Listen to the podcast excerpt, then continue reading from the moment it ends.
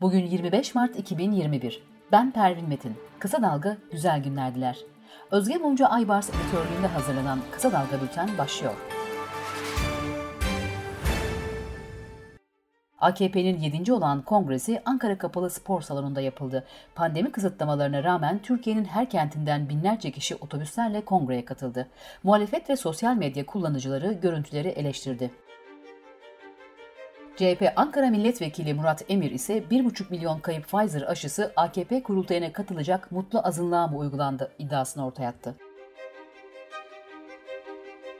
AKP kongresinde Cumhurbaşkanı Erdoğan 1428 geçerli oyun tamamını alarak yeniden AKP Genel Başkanı seçildi. AKP'nin MKYK listesinden 22 kişi liste dışı kaldı.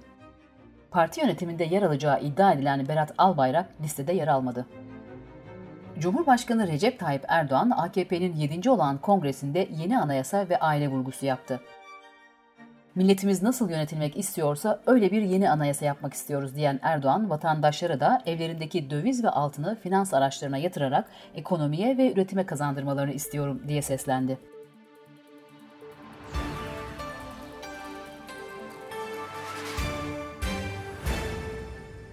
Erdoğan'ın basınla paylaşılan konuşma metninde Türkiye'nin İstanbul Sözleşmesi'nden çekilmesine ilişkinde bir bölüm vardı. Ancak Erdoğan bu bölümü okumadı.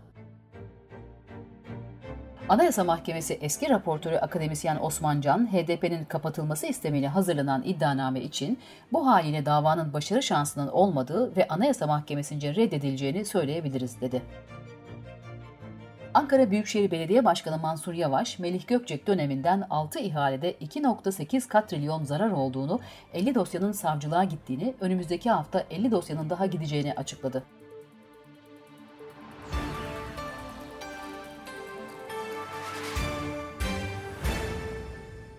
Boğaziçi Üniversitesi Rektörlüğüne Melih Bulu'nun atanmasının protesto edilmesine ilişkin 23 kişi hakkında bir yıldan 10 aya kadar değişen oranlarda hapis cezası istemiyle dava açıldı. İçişleri Bakanı Süleyman Soylu, İstanbul Sözleşmesi'ne ilişkin biz egemen bir devletiz. İstediğimiz uluslararası sözleşmenin altına imza atar, istediğimizden çıkarız, dedi. Kayıplarını ve faili meçhul cinayetlerin faillerini arayan cumartesi annelerinin 2018 yılında Galatasaray Meydanı'ndaki 700. hafta buluşması nedeniyle açılan davada 46 kişi bugün hakim karşısına çıkacak. Tarım ve Orman Bakanlığı, Tunceli Pülümür Karayolu Büyük Yurt yol ayrımında koruma kapsamındaki dağ keçilerinin yivsiz av tüfeğiyle vurulduğunun tespit edildiğini kaydetti. Covid-19 haberleriyle devam ediyoruz. Kocaeli Darıca Farabi Eğitim ve Araştırma Hastanesi Başhekimi Profesör Doktor Mustafa Güneş, koronavirüs önlemlerine dikkat edilmesi yönünde çağrı yaparak vicdani muhasebe yapın diyoruz, artık biraz insaf diyorum çünkü yorulduk, dedi. Pfizer, COVID-19'a karşı bir ilaç geliştirmeye başladıklarını duyurdu. İlacın insanlar üzerindeki denemeleri başladı. Almanya Başbakanı Merkel, Paskalya'da 5 gün boyunca kamusal yaşamın durdurulmasını öngören katı kapanma kararını geri alarak vatandaşlarından özür diledi. Hindistan'da çifte mutasyona uğramış koronavirüs tespit edildi. Virolog Şahit Camel, çifte mutasyonu aynı virüste iki mutasyonun birden görülmesi olarak açıklıyor. Muhafazakar Parti milletvekilleriyle yaptığı özel bir toplantıda konuşan İngiltere Başbakanı Boris Johnson, aşı konusunda başarıya ulaşmamızın nedeni kapitalizm, bunun nedeni açgözlülük dedi. Sırada ekonomi haberleri var. Kredi Derecelendirme Kuruluşu Fitch, Merkez Bankası'nın faiz oranlarını düşürmeye başlaması halinde Türkiye'nin kredi notunun düşebileceği uyarısında bulundu. Merkez Bankası 3 gün üst üste piyasayı fonladı. Bugün de piyasaya 48 milyar lira verildi. Cumhurbaşkanlığı Finans Ofisi Başkanı Aşan, Türkiye şu anda yaşadığı türbülansı aşacak, sakinleşecek ve yoluna devam edecek dedi.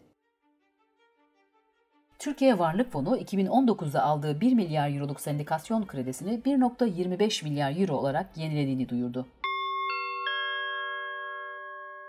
Dünyadan gelişmelerle devam ediyoruz. Fransa Cumhurbaşkanı Emmanuel Macron, Türkiye'yi gelecek yıl Fransa'da yapılacak Cumhurbaşkanlığı seçimlerine karışma girişimleri konusunda uyardı.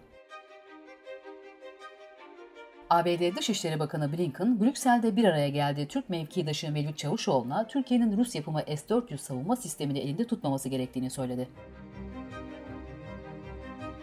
İsrail'de 23 Mart'ta yapılan genel seçimde sandık çıkış anketleri Başbakan Benjamin Netanyahu'nun hükümeti kuracak çoğunluğa ulaşamayabileceğini gösterdi. Amerikan Havacılık ve Uzay Dairesi NASA, Nisan ayı başında Mars'ın üzerinde ilk kez helikopter uçuracağını duyurdu. Bültenimizi kısa dalgadan bir öneriyle bitiriyoruz. Gazeteci ve polisiye yazarı Timur Soykan, Anadolu'da bir seri katilin ıssız cinayetlerinin 4 bölümlük hikayesini Kısa Dalga için araştırdı. Timur Soykan'ın podcast serisinin ilk bölümünü kısa dalga.net adresinden dinleyebilirsiniz. Gözünüz kulağınız bizde olsun. Kısa Dalga Medya.